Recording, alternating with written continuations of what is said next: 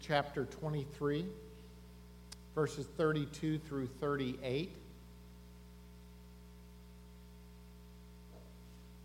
I want to start a series today called uh, Words from the Cross. Words from the Cross. As you're turning there, some years ago, a friend uh, who, who, just spoke like two seconds ago uh, gave me a book on people's famous last words. Uh, a whole book on things people said right before they died. And I wanted to share some of them with you today. Um, I'm going to, as a matter of fact, every week over the next four weeks, I'm going to share with you some famous last words of people. Bob Marley, a famous musician, said, Money can't buy life on his way out. Archimedes, who was a mathematician, said, Stand away, fellow, from my diagram. Now, you may be wondering why in the world he would say that. Well, um, during, uh, according to Plutarch, a soldier came into his studio, and the mathematician was working on a, a problem, and the soldier said that he was to go with him to Marcellus, and Archimedes refused to go until he finished the problem he was working on. So the soldier killed him. Uh, so that was his last, yeah happy ending uh, to Archimedes. Uh, so his last words are get away from my. You know, mathematicians don't make good soldiers. Uh, Karl Marx, philosopher, said, Last words are for fools who haven't said enough. Caesar, Augustus Caesar, the first Roman emperor, to, the, to his subjects said, I found Rome of clay, I leave it to you of marble. And to his friends, he reportedly said, Have I played the part well? Then applaud me as I exit. Humphrey Bogart, an actor, said, I should never have switched from scotch to martinis.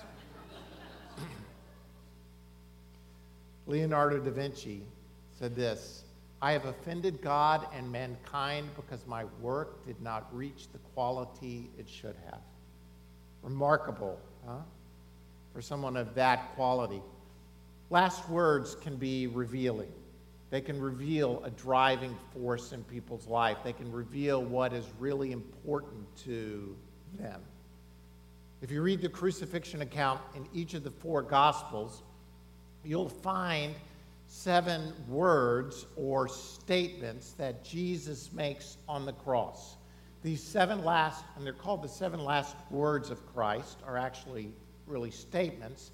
And so, what I'd like to do over the weeks ahead is to examine some of these final words of Jesus from the cross.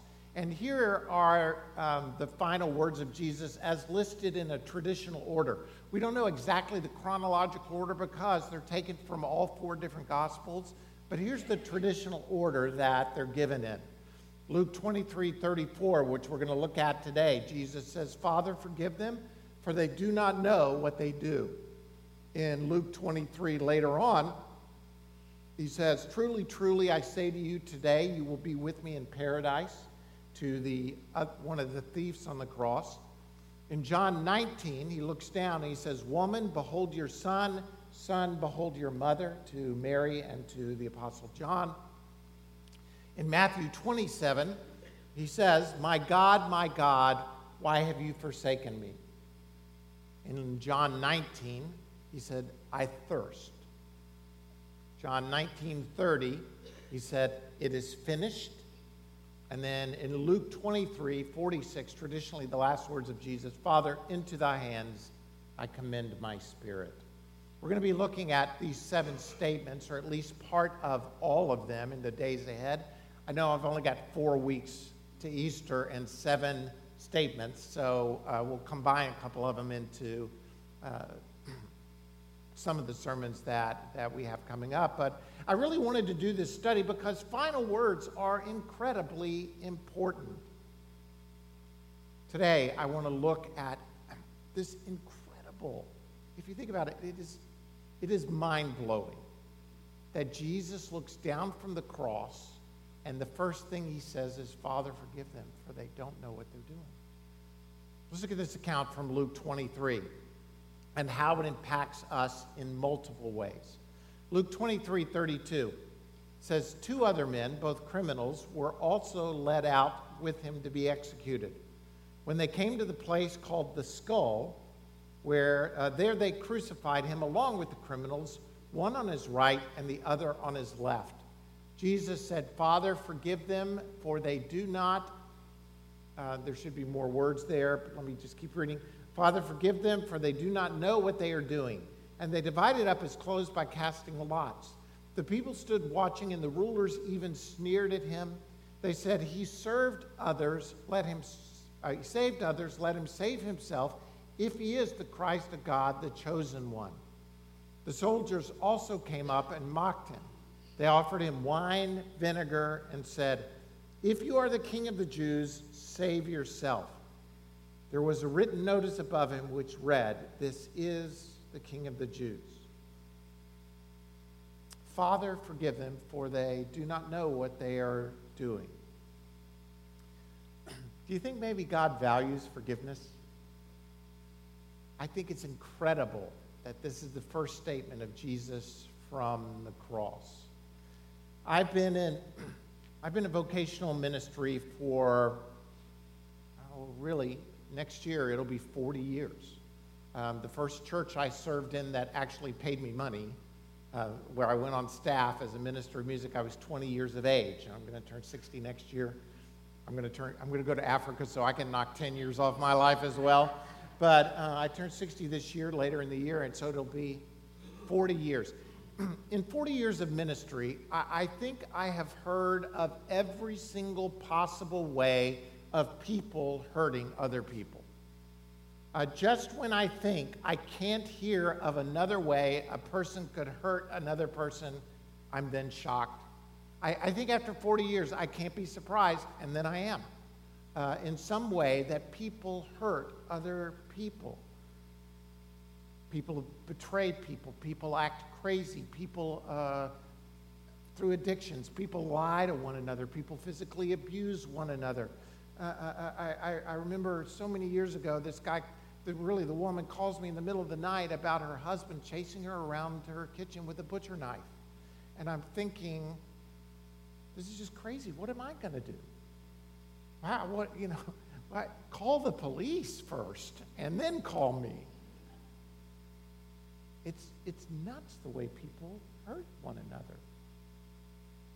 Sometimes we wonder is the way this person hurt me or hurt somebody else, is it simply unforgivable? Maybe you've had that thought. What they did to me is just too big to let go of. I, I, I know, listen, I, I, one of the great things about being pastor of fullness 25 years is I know the people here. And I know many of your stories. And I know the hurts and wounds and life that you've, you've gone through. How do you forgive the, what we would consider the unforgivable?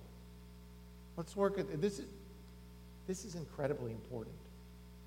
I mean, if you haven't been wounded deeply in your life, I wish I could stand up here and pray that it will never happen. But more likely than not, it will happen.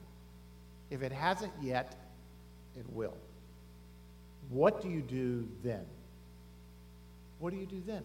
And, and, and what do you do when you are the perpetrator of the unforgivable? How do you find forgiveness? and help and wholeness so that you can then step out in grace again. I think in these words of Jesus, we find some of the keys. So let's look at it. First is there is this cry to the Father. This cry to the Father. I, I know this may seem a little obvious, but he begins the prayer by, Father, forgive them, for they do not know what they are doing. Jesus was only able to request forgiveness because he had this close intimate relationship with the Father. And again, we studied this, I, I can't remember what Sunday it was, it really wasn't that long ago, where I talked about the fatherhood of God and how the, the turn that Jesus made when he taught his disciples hey, when you pray, pray like this Our Father who art in heaven. I mean, the Jewish mindset was such that God was so holy, God was so reverent, they wouldn't even write his name. They wouldn't call on his name. They wouldn't say his name. But Jesus shifts the, the whole playing field, really, to say, when you, call, when you call out to God, you call to him as Father, Abba, Daddy, Papa. So, um, as you know, I've got a, a new grandbaby. I should have shown a picture. He's getting cuter every day. Uh, he, he, is the cutest baby I've ever seen. And I, I, so I'll just go ahead. Anyway, we were having this discussion. Hey, they were asking me, Dad, what do you want to be called? Um, and, you know, I was trying to think of some real formal name like King or, you know, something, something befitting of my statue. But really, when you have a grandchild, you want some stupid, silly name that's intimate that can be called. So I'm going to probably be called Poppy. Uh, and so it's great with me. I mean, I know it, in some ways it sounds so, you know, not regal enough. But that's not what you're looking for in this relationship, right? You're looking for a level of intimacy. The fact that, that we can call God Poppy, Papa, Abba, Father, that intimate term, is remarkable. It, it gives us a way to enter into this position of grace. It says in Romans, For you did not receive a spirit that makes you a slave again to fear, but you've received the spirit of sonship, and by him we cry, Abba, Father.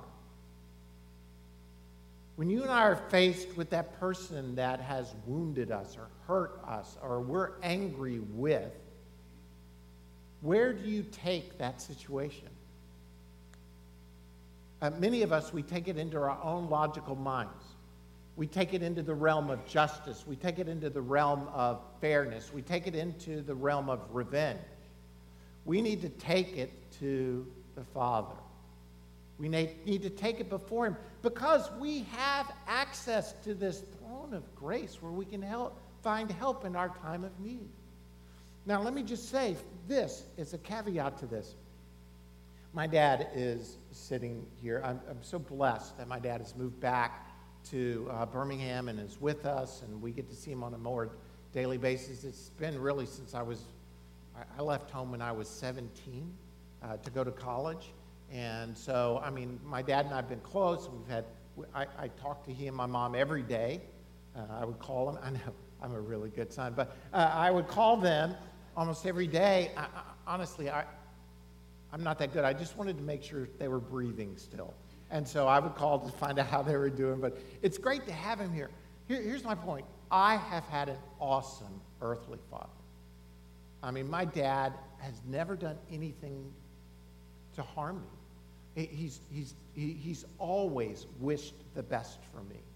I mean, I am so incredibly blessed that when I look at God as Father, I've had this incredible role model that I know God is even better than, but Dad has never done anything to, to do anything except point me to the heart of the Father God. I am blessed. I am incredibly blessed. Many of you don't have that same blessing in your life. When you think of father, your mind goes to your earthly father. And for some of you, he was absent. For some of you, he was abusive. For some of you, he was harsh. For some of you, there's this wounding actually that when we come back to this place of forgiveness later, your father is someone you need to forgive. I mean, there, there are many models of an earthly father that falls so short of the glory of our Father God. We, we need to come back to the place where we, we know that we can come to the Heavenly Father who is perfect in every way. He, you know that song, He's a good, good Father. Yes, you are. Yes, you are. I mean, good doesn't even begin to describe the Father heart of God toward us. He is, he is a perfect, perfect Father. So, the first place in forgiveness, I believe, is not to take it to me or to take it to you or to take it to somebody else or to take it. If we really want to walk in forgiveness and wholeness, we need to take our hurts to the Father. a cry to the Father. Second thing Jesus does is he calls on forgiveness, where he says, Father, forgive them, for they do not know what they are doing. I mean, imagine what needed to be forgiven at that moment. Um, without going through the entire crucifixion experience, Jesus was betrayed by one of his close followers. Uh, Jesus was uh, then tried oh, five or six times. He was, he was brought before the authorities, never really convicted of anything. Jesus was uh, scourged, he was whipped to where he was almost dead. A crown of thorns was thrust on his head. He was mocked, he was spit on. Um, the, the, he had to haul this wooden beam through the city until he collapsed and couldn't walk anymore. And a guy was pulled out of the crowd to carry it the rest of the way for him. He gets to the place where he's being crucified. His hands and his feet are nailed. He's, he's hoisted in the air naked in front of everybody in this, this horrible condition. The list of things to this innocent man that, that that need to be forgiven is incredibly long. You would think, you would think that facing all of this pain and suffering, Jesus would be angry.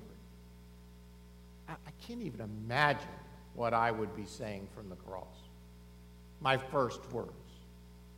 I mean, there are reports that, that uh, criminals who were hung on the cross uh, and it was a, one of the most brutal, torturous ways to die possible. They would just curse continually. One, because of their pain, and two, because they, they had nothing to lose at that point. You know, what are they going to do? Kill me? Kind of thing. Uh, I'm suffering already. So, uh, to the point that uh, they would curse so much that many of their tongues would be cut out so that they couldn't. They couldn't say anything. Think how Jesus is so different that rather than cursing those and saying, you know, what he could have said, his first statement is, Father, forgive them. Who needed forgiveness is really a question at this point. Who needed forgiveness? Well, again, the list right in the moment could be really long. Um, there's the, the one who betrayed him, there's all his, all his disciples who fled, who abandoned him in his point of need. They, he could have said, Forgive them. They're, they're just scared. There could have been the Roman soldiers who were just at his feet gambling for his clothes, who had put him up on the cross. There could have been Pilate or Herod or any of the other political leaders that didn't have the backbone to stand up and say, No, this guy is innocent, don't kill him. There could have been the Jewish leaders who had been planning for who knows how long, at least months, if not longer, to get him out of the way because they thought he was a false Messiah. There was the crowd that, that six days, five days earlier had been hailing him as a king, now called for his crucifixion. Could be us asking, needing forgiveness. There is plenty of forgiveness to go around. But in some way, however you want to frame it, Jesus calls on forgiveness. It is a call to forgive. Then there's this claim of ignorance. A claim of ignorance. Father, forgive them. Why? For they do not know what they are doing. Who didn't know what they were doing? The Roman soldiers, the religious leaders, the crowd, his followers.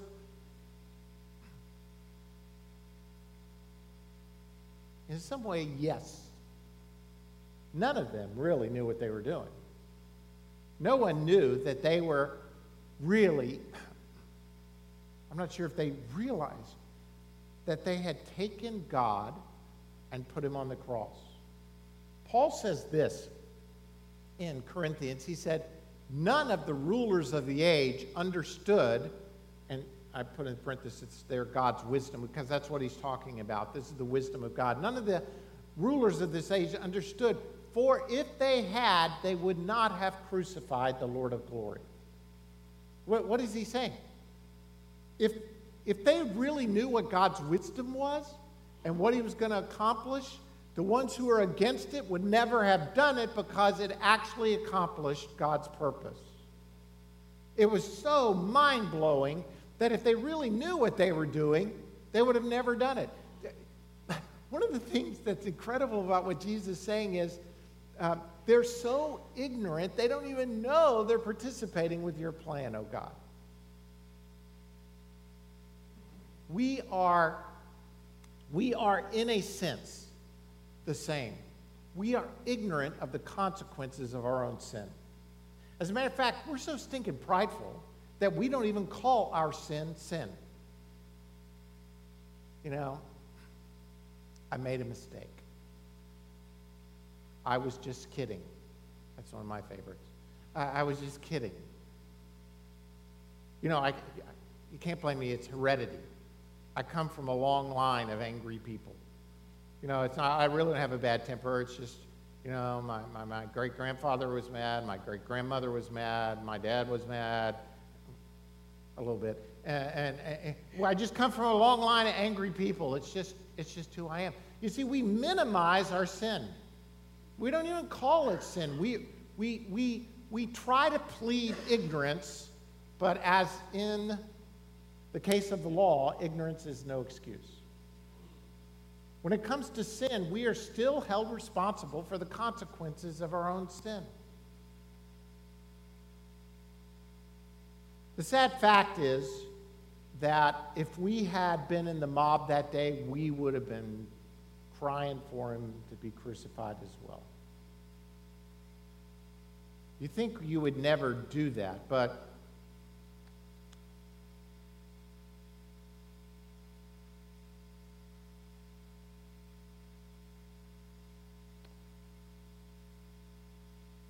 let me see if I can flip it in a way that I'm trying, I believe God has given me to, to kind of communicate it. we, we have fallen short of the glory of God. All of us have sinned. I mean, just look around. I don't care who you think the best person in the room is. We've all sinned. And we've all fallen short of the glory of God and stand equal at the foot of the cross in need of forgiveness. What accomplished, what Jesus accomplished on that cross, was to pay the price for your sin, my sin, our wrongdoing. We are and can receive forgiveness because of the cross. In turn, we're called to be a forgiving people. The first response that many of us have is, yeah, but you don't know what they did to me. Do you know what the cross, this Father, forgive them for they do not know what they are doing statement says? It doesn't matter. Jesus had done absolutely nothing wrong ever and died on the cross for you and me. Brutally, horribly. And yet, from the cross, his first thought is, forgive them.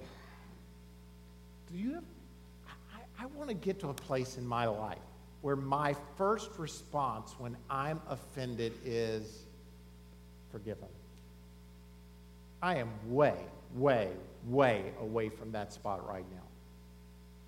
I have many other things that go through my head before I battle through to the place of saying, God, forgive them. Because many of us have these deep wounds in our heart, or we have a misunderstanding about forgiveness. Let me just talk this through with you really quickly and then talk about how to forgive. First is this we have these incomplete ideas of forgiveness. Like you've heard these statements forgive and forget. Forgive and forget. Uh, uh, it's like, it's like as soon as I forgive, I'm supposed to have some sort of frontal lobotomy where suddenly this memory of what happened in my life is cut off. Listen, without the love of Christ, it is not it is not a, a, um, this battle to the point where I forget what occurred. I move beyond what occurred. Do you understand the difference? It, it's not a denial of the, the instance, it's a, it doesn't matter. Father, forgive them. Father, forgive them. And, and so whenever you hear this thing, oh, God separates our, our, our, sins as far as the east is from the west, and we need to forgive people and say, listen, we still live in a fallen period, an age, to try and make someone forget the hurt that occurred in their life is, it can be more wounding than the forgiveness that's offered in the first place. We can't. We can't forget. Do the, does the pain subside? I, I believe as we walk in forgiveness, it becomes lesser. But it doesn't mean taking the offense and pretending like it never happened. I'm getting to the point in my life where actually forgetting is rather easy. Uh, I don't know if that's a good thing or a bad thing, but I have people say, hey, do you remember when? I'm like, it was really important to them at that moment, but I don't remember. I don't remember. I think that's part of forgiveness, but don't demand this forgetting has to occur. Um, pressure demands to love. What does it mean to love one's enemies? Does it mean to simply do good regardless of what you feel? There's this love command that almost seems like it's a, it's a pointless conformity. I, I don't know if I'm, I, am making sense, but when, when we're commanded to love and don't love out of the heart of the Father God, what we end up with, with is just this fakery. Uh, everybody's going around faking, like um, we're Stepford wives or something. We've re- been reprogrammed, and you got to act. Some of that reference, you have no idea, but um, so this idea that we've been just rewired that we have no self will of our own, and we're commanded to love, and there's this pressure to love rather than this release to love. And to me, it's a big difference. When I actually walk in forgiveness, then I can, I can step out in a measure of grace that allows love to take place. And then finally, quick cures. Again, Christians today, um, and I've used this model before, it, it, it's like I, I, call it the little bunny foo-foo method of trying to get well, uh, which is this, you know, the, the song Little Bunny Foo-Foo, hopping through the floor, picking up the mice, bopping them on the head. And, and, and that's what we think at times Christianity is like. Oh, just bop me on the head and take this deep wound out of my life. And this we, we cry out for quick cures when God at times is saying, I'm going to walk you through the process of getting well and healing and forgiveness. Sometimes it takes, it takes deep prayer and, and effort.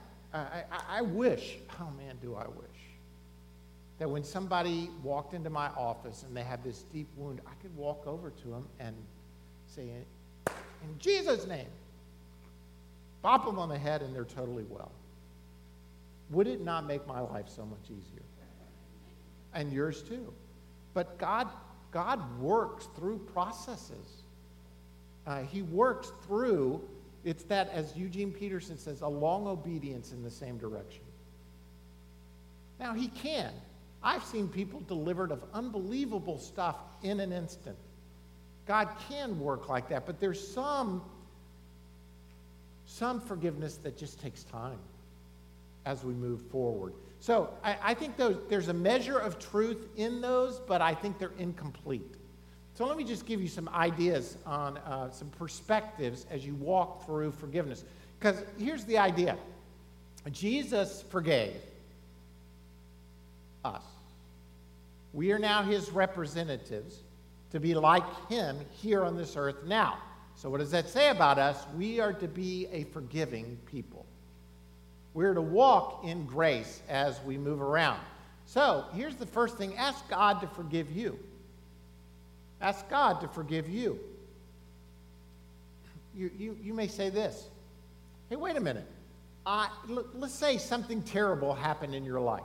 Let's say something, somebody did something horrible. I'm not trying to put the guilt back on you by saying, ask God to forgive you. But, but in asking God to forgive you, you, you get to a place where you can walk into the situation in a healthy way.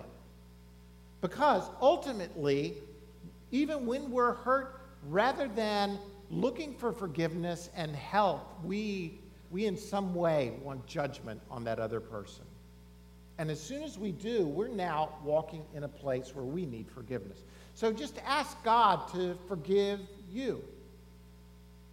If we confess our sins, He's faithful and just to forgive us our sins and cleanse us from all unrighteousness. As a result, there's no condemnation for those of us who are in Christ Jesus.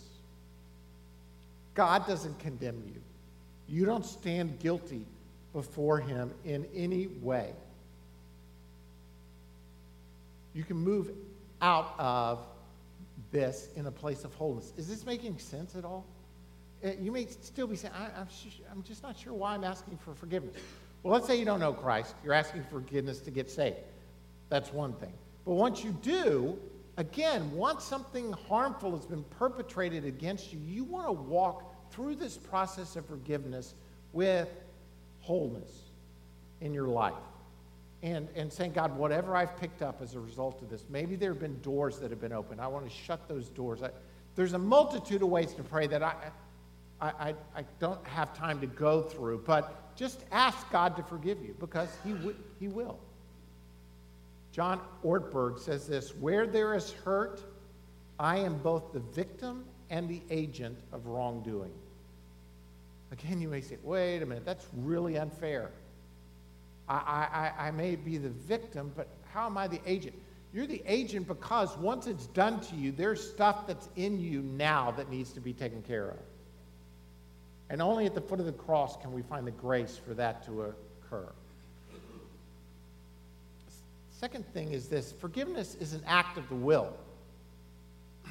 In other words, I, have heard people say before, look, I just don't feel like forgiving. I don't feel it. I, I have to say to this, and you never will. Never are you going to say, I just feel like today I'm going to forgive. Especially if you've been really wounded, you won't do it.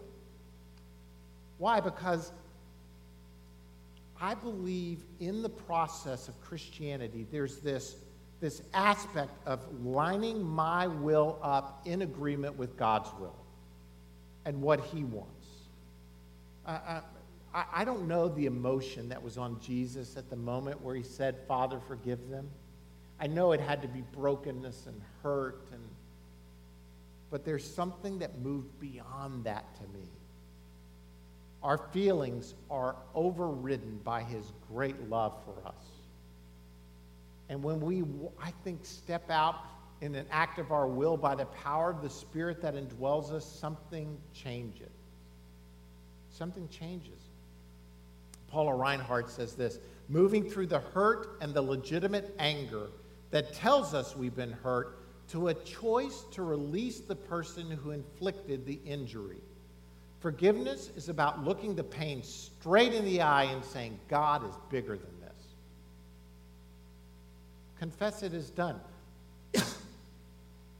Again, this is a complicated topic, and I know I'm trying to move through it in a kind of a superficial way to give you an idea. There are ministries in our city that can help you. And I would love to point you in a direction if you need more of a process for this to take place. Um, because it isn't, as I said before, it's not a quick cure. But these are some ways to, to help move forward. And let me just say this one of the ways, if it's an act of your will, that you can move forward is don't replay the offense over and over in your mind. And one of the ways you can do this is by stop talking. You're saying, well, wait a minute. What do you mean stop talking? I mean, when you tell another person over and over and over and over again the offense that occurred to you, you are verbally replaying the offense. Does that make sense? So I'm not saying never speak of it like I'm asking you to just go silent, but find the right person or two to share it with, pray through it, get forgiveness. Don't keep sharing it over and don't let the offense be replayed. That's where the enemy walks in and just really damages. And also, if there's power in verbal agreement, there's something I believe that gets implanted on your mind and your spirit as you say it over and over and over again. Don't replay it over. Confess it as done. If God is faithful and just to forgive you your sins and cleanse us of all unrighteousness, then we too need to get to a place where we confess it and confess it as done. Finally, maintain a right attitude toward others. Maintain a right attitude toward others. Uh, I am not this holy or righteous or good by any stretch of the imagination, but I keep praying that God will give me an unoffendable spirit. Please, God, give me an unoffendable spirit. I want, I want to go through life not being easily offended. As a matter of fact, I would love to get to a place where I'm unoffendable. In, in, other words, if I start out with maintaining a right attitude toward others to say, no matter what happens, I'm going to maintain a position of forgiveness, this is a, a predisposition to making a decision. Make the decision before you have to get to the decision. Make sense? John says this um, and these passages, any claim, anyone who claims to be in the light but hates his brother is still in the darkness. Whoever loves his brother lives in the light, and there is nothing in him to make him stumble. In other words, I want to I want to decide now to live in the light. I want to make the decision beforehand that here's the way I'm going to live my life. I, have tried to uh, instill this in my children. I've, I've done better at some cases than others, but I've tried to encourage them make the decision before you have to make the decision. In other words, if you decide, I'm not going to put myself in a position where I'm going to have sex before I get married, then when the decision comes, time to be made, because you're going to get in this position at some point, you'll make the right decision. If you look to make the decision at that moment, good luck. Hello? Y'all know what I'm talking about. It's you got to make the decision before. You got to make the decision beforehand when pressured to do drugs or alcohol or whatever before it's time in a wrong place. You got to decide beforehand, no, this is not, I'm not going there. Because when the moment comes, the pressure will get to you every time. Pre pre decide to decide pre decide I am going to maintain a right attitude toward others. Father, forgive them, for they do not know what they are doing. There is so much riches in this one statement of Christ that gives us the ability as followers of Christ to walk it out on a daily basis. Here's what I want to do. Mitch, uh, if you and the team would head on back up. I would like, listen, I, I, think, I think all of us need prayer in this area. All of us have things that we need to forgive someone of. All, all, all of us, in some way, need forgiveness for things that we've done to people.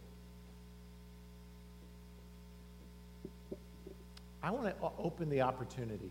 I'm going to ask some ministry teams to come at the front, and it may be that you say, I need somebody to pray with me about this.